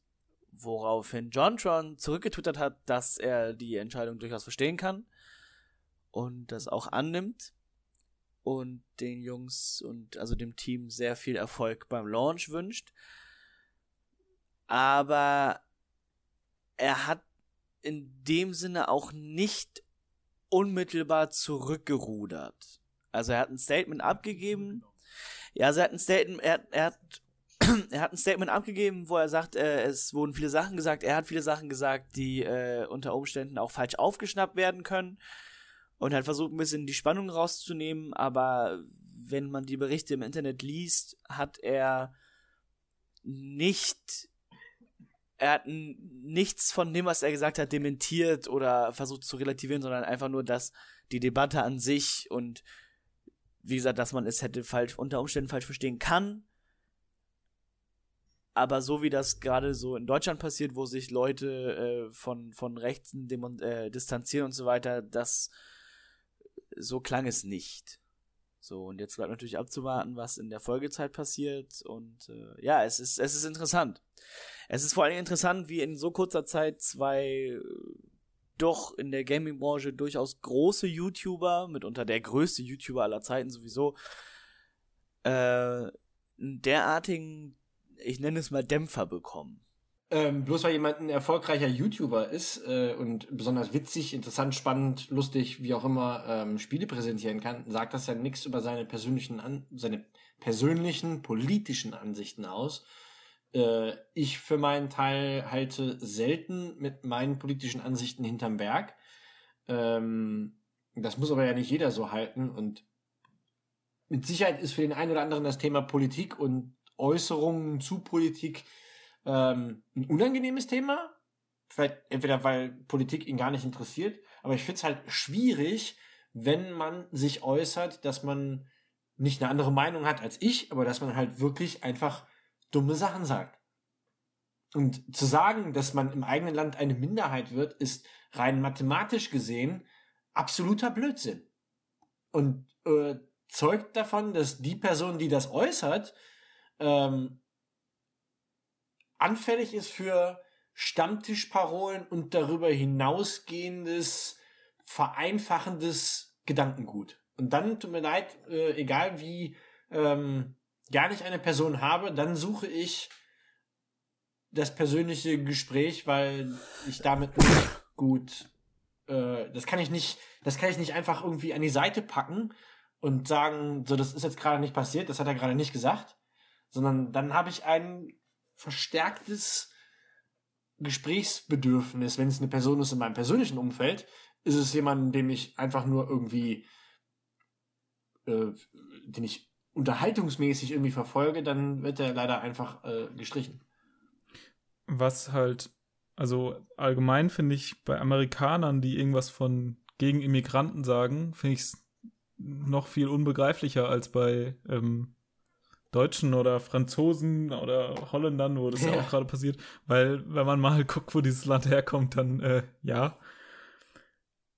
Kommt noch dazu bei Jontron, dass seine Eltern Iraner sind. Und hä? Wow. Wie kann man das denn rechtfertigen vor irgendwas? Also ich habe ich hab hier mal ein paar Aussagen jetzt von ihm aus dem Video und auch die er danach getroffen hat.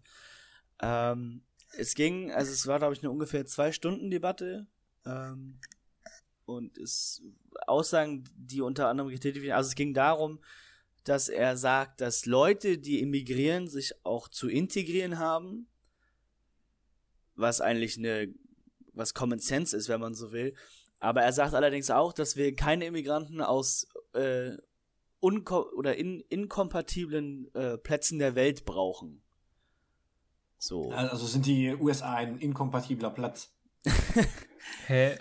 Für Immigration. Also er sagt, es gibt Herkunftsländer, deren Einwohner sich niemals integrieren könnten und die deshalb inkompatibel sind? Hä? Zum Beispiel der Iran oder so. ja, vor allem Iran. Also ja, es, es, ja, also es, es, das war nicht meine persönliche Meinung. Das war nee, nur, das, das ist ja auch, wir kann ja auch echt, gibt mit Sicherheit ultra nette Iraner so, aber den besten Ruf hat dieses Land jetzt auch nicht. So. Und ich glaube, also das ich kenne kenn super nette, nette Menschen, die, die auch perfekt integriert sind, deren Eltern aus dem Iran kamen. Also, ja, es ist halt. Das ist einfach, einfach eine, so. Das ist eine typische Verallgemeinerung, die, die, äh, der, der, der Jupp, der Sepp und der, der, der Kurt in der, äh, im Posthorn äh, auf der Eckkneipe einfach von sich geben, so. Ja, aber wenn man jetzt so überlegt, was ein Standardamerikaner als inkompatibles Land zu sich bezeichnen würde, wäre die Iran, ja. glaube ich, nicht auf ganz unten auf dieser Liste so. Und deshalb finde ich diese ist, Aussage ja. einfach noch viel seltsamer. Also es ist natürlich, also wenn man das hört, man kennt es und ich glaube, man hat auch irgendwie in der in, im allgemeinen Freundeskreis so Leute, die sagen so, ähm, oder wo es schon Länder gibt, wo man nachdenkt in einigen Leuten. Also es ist äh, zum Beispiel dieses ganze Nachbarsthema damals zur, zur EM mit, mit Boateng. Äh, ja. Wo man sagt irgendwie, ja, irgendwie jetzt so ein, so ein, pf, keine Ahnung, Ghana oder so jetzt, hm, ja, weiß ich nicht so. Das ist natürlich alles, das ist alles Kleingeistigkeit so. Also da brauchen wir nicht drüber weiter reden. Also das, das Überlegen oder eine Liste anzufertigen von Ländern, aus deren man aus dem man gerne Leute quasi äh, das macht die USA heißt. in diesem Moment gerade. Ja, ja, ich weiß, ich weiß, dass sie es macht. Deswegen macht, also es ist der ganze Kontext in, innerhalb dieser Debatte zur, zur aktuellen Geschehenslage ist natürlich schon ein bisschen merkwürdig, to say the least. Und ähm, im Klärungsversuch, also was, was, was er auch noch gesagt hat, es geht auch darum, dass man auch mal ungemütliche Statistiken anfasst, anfasst. Ich weiß, man kann über beides sagen. Nein. Ja, man, kann man, nicht. man kann, kann es man nicht. schon, aber man kann auch einmal von der Brücke springen. Gut, anfassen das ist jetzt, tut. Äh, genau, an, an, äh, genau, anfassen tut, deit. Ähm, wo die einfach klar machen, dass gewisse Menschengruppierungen einfach in einem schlechteren Licht dastehen. Und äh, claimt dann auch in die Richtung, dass es mehr, wie hat er das gesagt, dass es wahrscheinlicher ist oder dass mehr reiche Schwarze Verbrechen begehen als arme Weiße. Wow. Das hat er gesagt. Ich glaube, das, das kam so vor. Ein Moment, ich, äh, ich suche das einmal raus.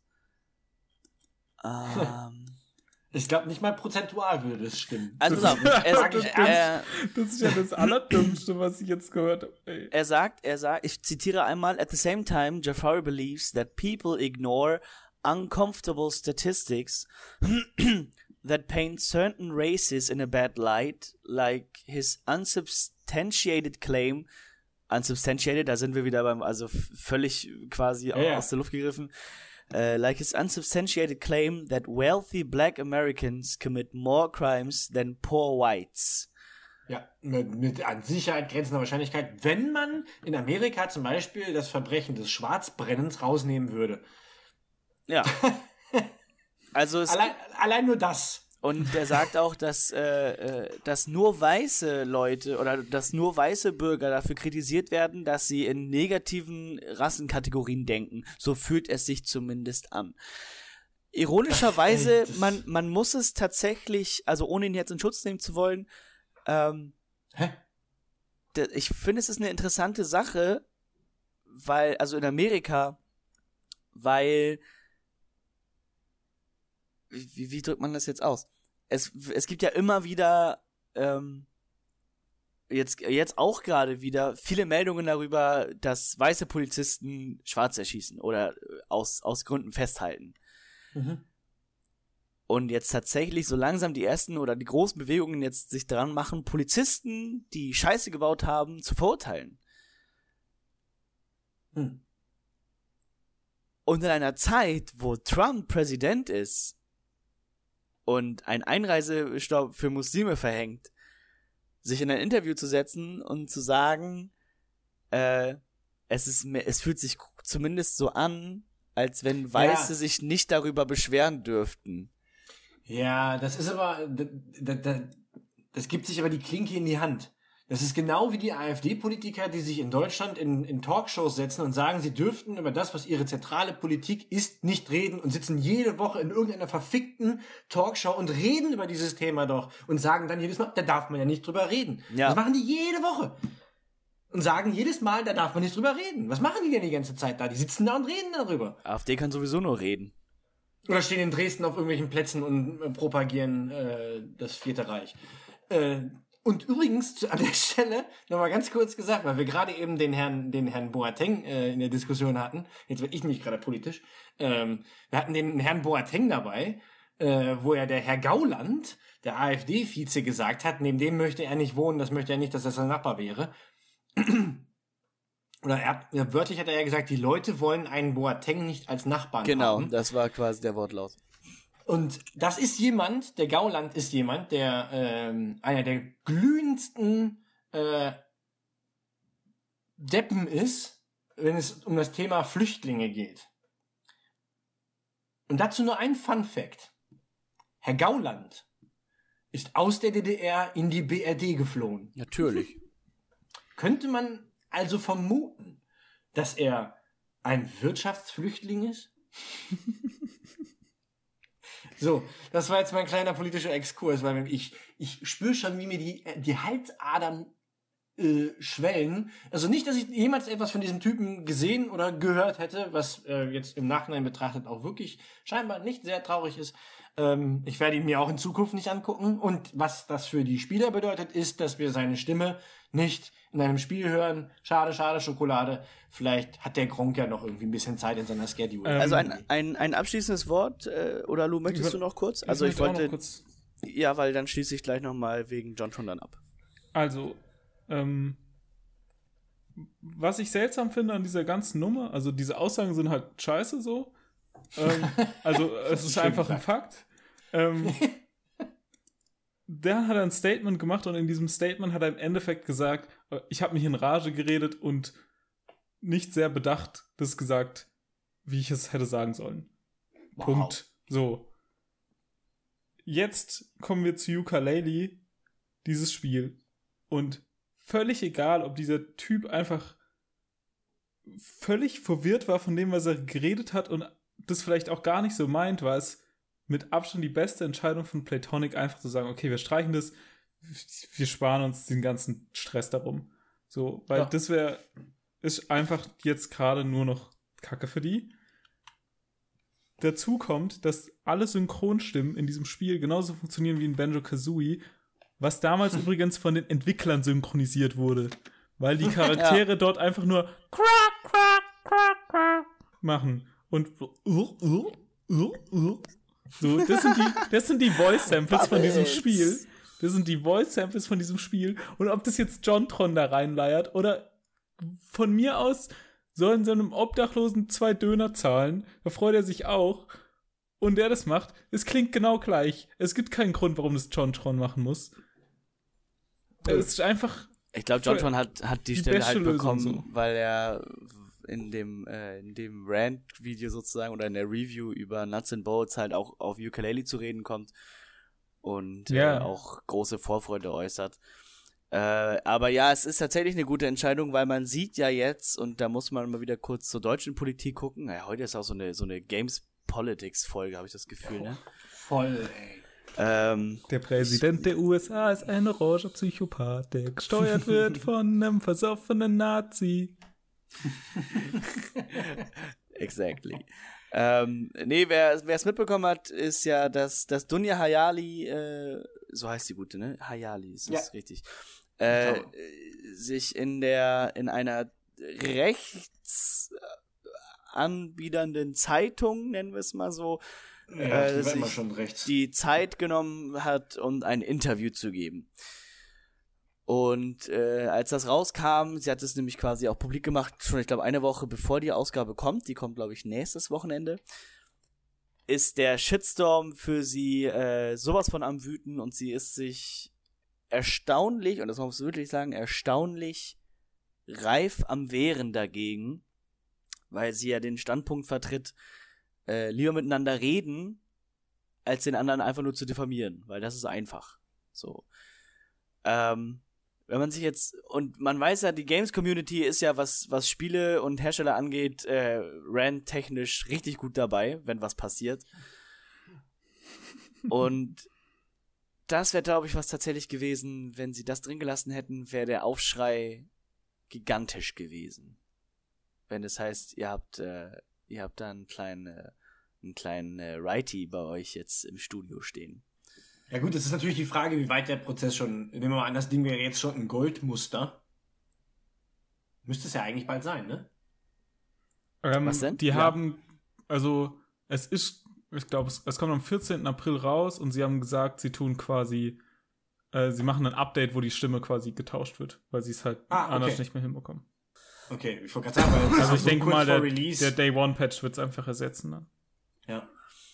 Um das ganze Thema abzuschließen, weil ähm, neben den normal, ich, ich nenne es mal banalen Aussagen, dass er sich in Rage geredet hat und so weiter, hat er tatsächlich nochmal dann ein Video released, ähm, wo er nochmal exakt darauf eingeht und ähm, auch sagt und auch zugibt, dass er natürlich auch über die dunkle, über die amerikanisch dunkle Geschichte Bescheid weiß, gerade was die weiße Vorherrschaft angeht. Und äh, gibt auch klar zu, dass, äh, dass Amerika als Land eine ganz furchtbare Handhabung der, der Rasse damals hatte, also was die Sklaverei angeht, äh, bis zu den Iren und so weiter und so fort. Den Oh. Genozid an Indianern Exactly. zum Beispiel.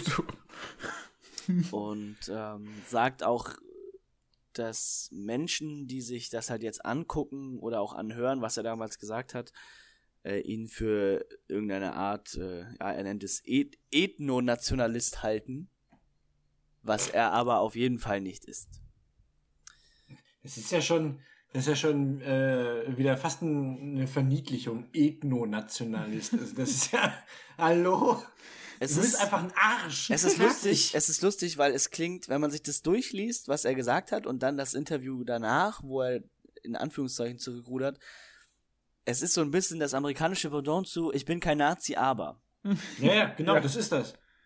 Es ist genau das, absolut. Und du bist und bleibst trotzdem ein Arschloch.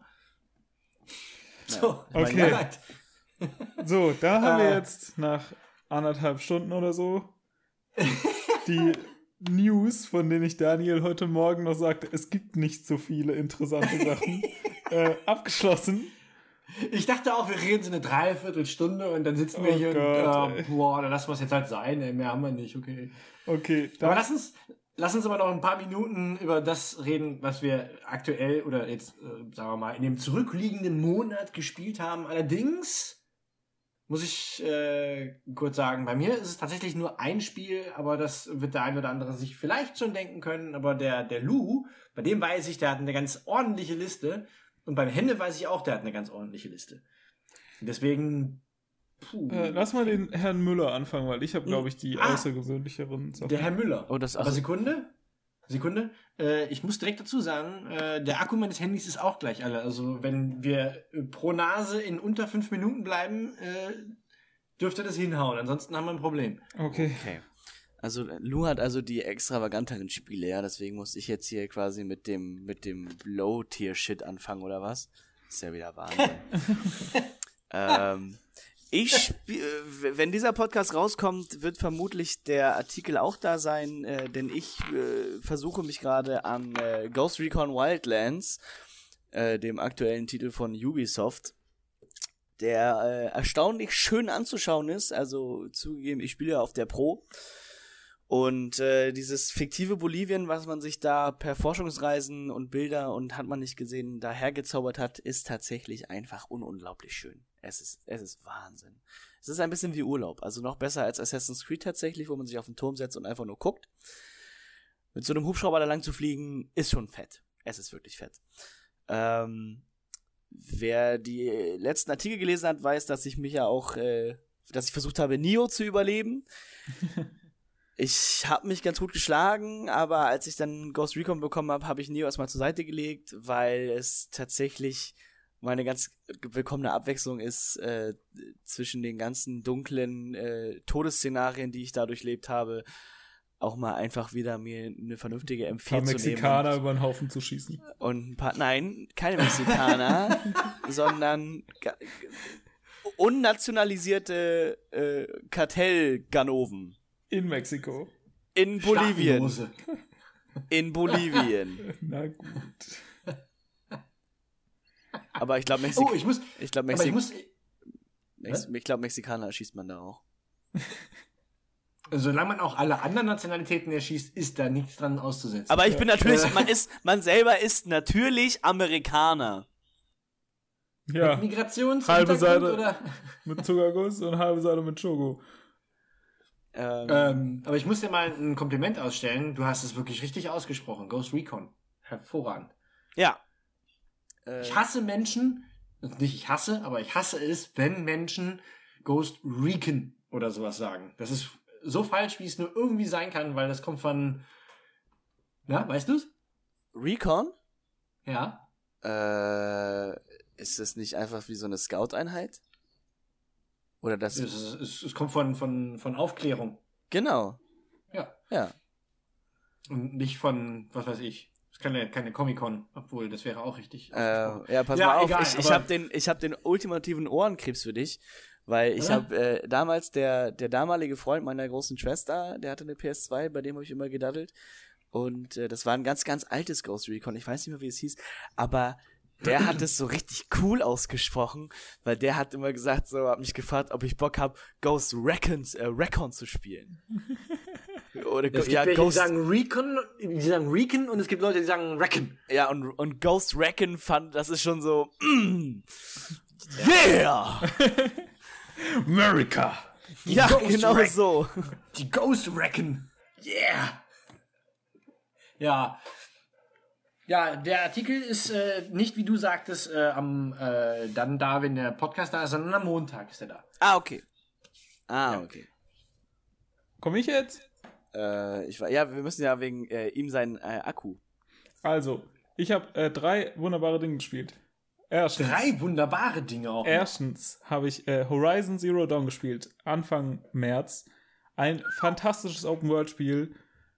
Nehmt euch an O- Ubisoft Open, die Ubisoft Open-World-Formel und ungefähr 80% von allem, was zu viel ist, raus.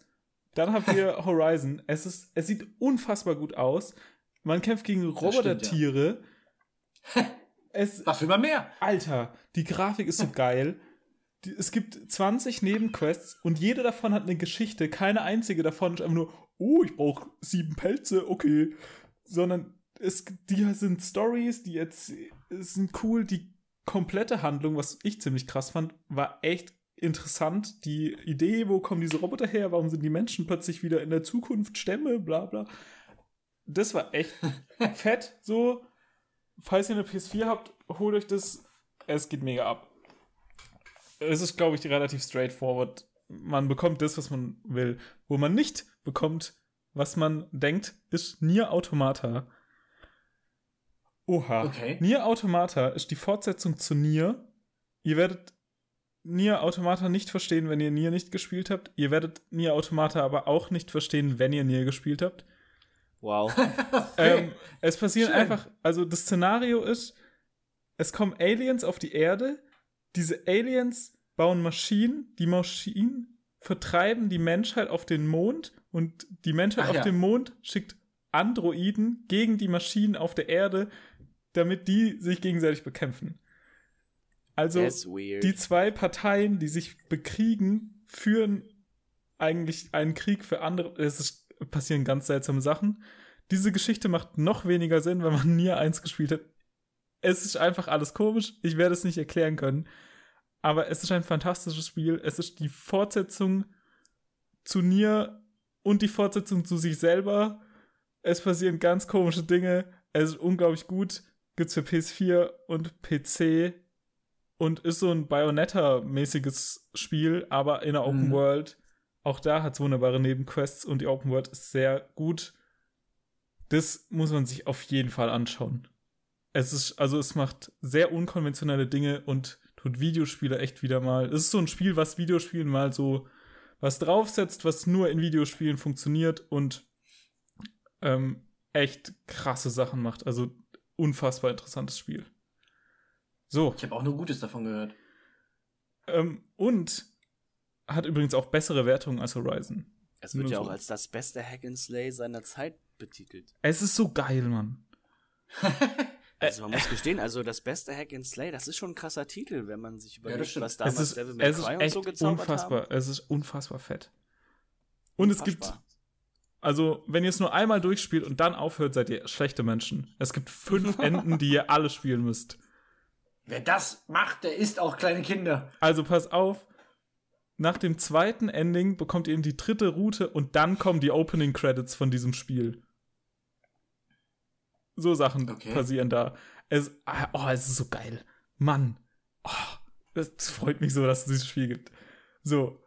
Und heute Morgen habe ich tatsächlich zufällig in Steam entdeckt, dass Serious Sam re-released wurde. Und dann habe ich das noch gespielt heute Morgen. Serious Sam 1 wurde ähm, überarbeitet, heißt jetzt Serious Sam Fusion. Falls ihr ein Serious Sam auf Steam habt, habt ihr auch Fusion. Das ist jetzt optimiert mit DirectX 11 und so ganz viel neuer Kram. Und da wollte ich nur sagen, dass es immer noch unfassbar viel Bock macht und saugut funktioniert und mega witzig ist. Und falls ihr das nicht kennt, es gibt einen die Gegner, der hat Bomben als Hände, keinen Kopf, streckt die Wow. Arme nach oben, rennt auf dich zu und dreht ah, während du mit einer Shotgun ins Gesicht schießt, in sein nicht vorhandenes. Das erklärt dieses Spiel perfekt. Daniel, viel Spaß bei Zelda. Also, ich, Serious Sam hat damals und ist wahrscheinlich immer noch eine der bedeutendsten Videogame-Quotes aller Zeiten. Aber ich werde es nie vergessen, wenn du anfängst und auf dieses Dach droppst und das erste, was du hörst, ist I'm here to kick ass and chew bubblegum. Das ist Duke Nukem, oder? Oh, das war Duke, oh mein Gott! Nein, Das war- Serious Sam ist da, wo du am Anfang in, diesen, in diese Pyramide gehst und dann kommt so eine Ja, Steinkugel runtergerollt genau. und dann weicht aus und dann pfeift er die Indiana Jones Melodie. Ja, genau. Ups, das meinte ich. Okay, ich habe es unter fünf Minuten geschafft. Puh, Daniel. Handy, Handy ist schon aus. Äh, ich weiß nicht, ob ich die fünf Minuten schaffe. Ähm, ja, ich habe eigentlich tatsächlich wirklich allen Ernstes und ganz ernsthaft nur ein Spiel gespielt, obwohl ich eigentlich ein anderes noch streamen wollte. Das hat aber nur semi gut geklappt. Ähm, weswegen ich dann auch das nicht gespielt habe. Ich wollte nämlich nochmal The Cave spielen, aber das habe ich dann. Das ist nicht, es hat nicht funktioniert. Ähm, ist auch gar nicht schlimm, weil ich eigentlich momentan nichts anderes spielen möchte als ein Spiel, für das ich aber eigentlich am liebsten die Welt um mich herum abschotten möchte, um völlig in der Welt abzutauchen, was ich vorher schon wusste, weswegen ich vorher ein bisschen Angst vor dem Spiel hatte und auch, weil ich dachte, hoffentlich verkacken sie es nicht, aber sie haben es absolut nicht verkackt. Ich kann jetzt mit gutem Gewissen sagen, dass The Legend of Zelda Breath of the Wild meine persönliche neue Nummer eins in Sachen Zelda ist. Und das äh, aus vielen Gründen, die ganz, also ganz viele kleine Gründe, aber diese Welt ist insgesamt genauso, wie ich also ich erlebe diese Welt so, wie ich sie damals beim allerersten The Legend of Zelda kennengelernt habe, nämlich geh wohin du willst, mach was du willst. Manchmal kriegst du auf die Fresse, weil du einfach da noch nicht hingehörst, aber du kannst potenziell überall hingehen und dir alles angucken und schau unter jeden Stein. Du wirst verrückte Sachen erleben, sehen und manchmal fragst du dich, wie zum Teufel hätte man da drauf kommen sollen? Aber es ist, also diese, ich spiele das mit meinem besten Freund zusammen, ähm, die Hälfte der Zeit. Und wir hatten so oft, also dieses, dieses Wow-Erlebnis, das, jeder kennt aus der Demo von der E3 und von der Gamescom und hast nicht gesehen, diese Demo, wo du aus dieser Höhle rauskommst und dann sich zum ersten Mal diese Welt auf, auftut. Das ist nichts, nichts im Vergleich zu einem Punkt, wo ich letzte Woche mit meinem besten Freund hier auf der Couch gesessen habe und wir sind einfach einen Berg hochgeklettert, weil wir, weil wir wissen wollten, was da ist. Da muss doch irgendwas sein. Es gibt nicht einfach nur einen Berg und da, da gibt es keinen Grund raufzuklettern. Wir sind da hochgeklettert, bestimmt eine Viertelstunde lang haben wir einen Weg gesucht und dann haben wir plötzlich einen Schrein entdeckt und dachten, ah, wie komme ich denn jetzt da hin? Ah, ich könnte darüber fliegen. Dann bin ich darüber geflogen und stellte fest, dass ich vorher auf einem Vorsprung gestanden habe auf diesem Berg und direkt unter diesem Vorsprung, sagen wir mal so 20, 30 Meter in der Tiefe, war ein weiterer Schrein unmittelbar versteckt. Ein Zwillingsschrein zu dem, wo ich gerade hingeflogen war. Und die ergänzten sich auch noch ineinander. Also das Rätsel aus dem einen Schrein wurde in dem anderen Schrein aufgelöst. Du musstest dann wieder auf den anderen Berg zurückfliegen, klettern, hochklettern, dann runterstürzen, zu dem Schrein hinfliegen. Das war unglaublich, dieses, dieses, ich habe was gefunden Gefühl. Und nachdem wir diese beiden Schreine dann gemacht hatten, sind wir einfach mal in die andere Richtung gelaufen von dem Berg aus und haben in der Ferne plötzlich ein Gebiet gesehen, wo total verdörrte Bäume sind und das sieht böse aus und wie eine Moor, Sumpf, Todeslandschaft des Todes. Äh, und in der anderen Richtung siehst du plötzlich Palmen. Und du denkst mir, Alter, das sind Palmen. Wie komme ich da hin? Ich muss da hin. Und du hast dieses Gefühl ständig, dass du irgendwas entdeckst, wo du hin willst, wo dich aber auf dem Weg dahin irgendwas ablenkt. Es gibt so irre viel zu entdecken. Ich bin sowas von happy, dass dieses Spiel so gut geworden ist. Das kann ich gar nicht in Worte fassen. Das ist für mich persönlich mein absolutes Spiel des Jahres. Ich werde das auch den Rest des Jahres spielen. Das weiß ich jetzt schon, weil ich so ein Typ bin, der alles sehen muss. Und wenn ich mir vorstelle, dass es allein 900 Crocs gibt, die in dieser Welt versteckt sind, die man zu finden hat, dann äh, weiß ich, dass ich das auch bis Ende des Jahres spielen werde. Und wenn nicht sogar noch darüber hinaus. Also ich. Wow. Ein anderes Spiel brauche ich dieses Jahr gar nicht mehr. Tut mir leid, das so sagen zu müssen. Ich bin ein Fanboy, das weiß ich, aber Nintendo hat mit diesem Spiel genau das Zelda abgeliefert, das, äh, das ich brauchte. Und ich glaube, ein besseres gibt's nicht. Ja, kommt ja auch ganz gut an. Ja, Kritiken sind passabel. Die was? Kritiken sind passabel. Passabel, ja, ja, Ja. ja, ja. Solange ja. Tony Hawk's Pro Skater 2 noch drüber ist, ist alles in Ordnung für mich. Ist das wirklich so? ja, Tony Hawk's Pro Skater hat 98 und Zelda hat, glaube ich, 97 jetzt. Aktuell. Echt jetzt? Aber es ist leider auch ein sehr geiles Spiel. Alter, Pro Skater 2 war mega nice. Nee, habe ich hart, ge- habe ich damals auch mit mit einem Joystick gespielt. War gar nicht ein bisschen super dumm von mir. Also bei GameRankings.com ist aus welchem Grund auch immer Super Mario Galaxy auf Platz 1 Das ist Quatsch.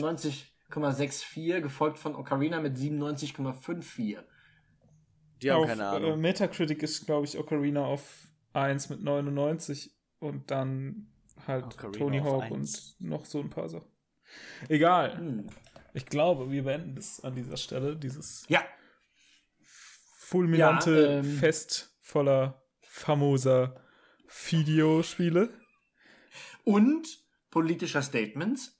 Das war aber keine F-Alliteration. Mann, Daniel. Ach so, das habe ich jetzt gar nicht bemerkt. Entschuldigung. Normalerweise bin ich doch auch so ein, so ein Ah. Alliterat. Entschuldige. Alliterat. Oh. Ja. Ja. Ja. Was gibt als nächstes in Sachen Podcast? Äh, können wir das verraten oder können wir das nicht verraten? Ja, unser. Äh, nicht, ne? nächste Unseren- Woche kommen erstmal Pixelfrauen und dann schauen wir mal.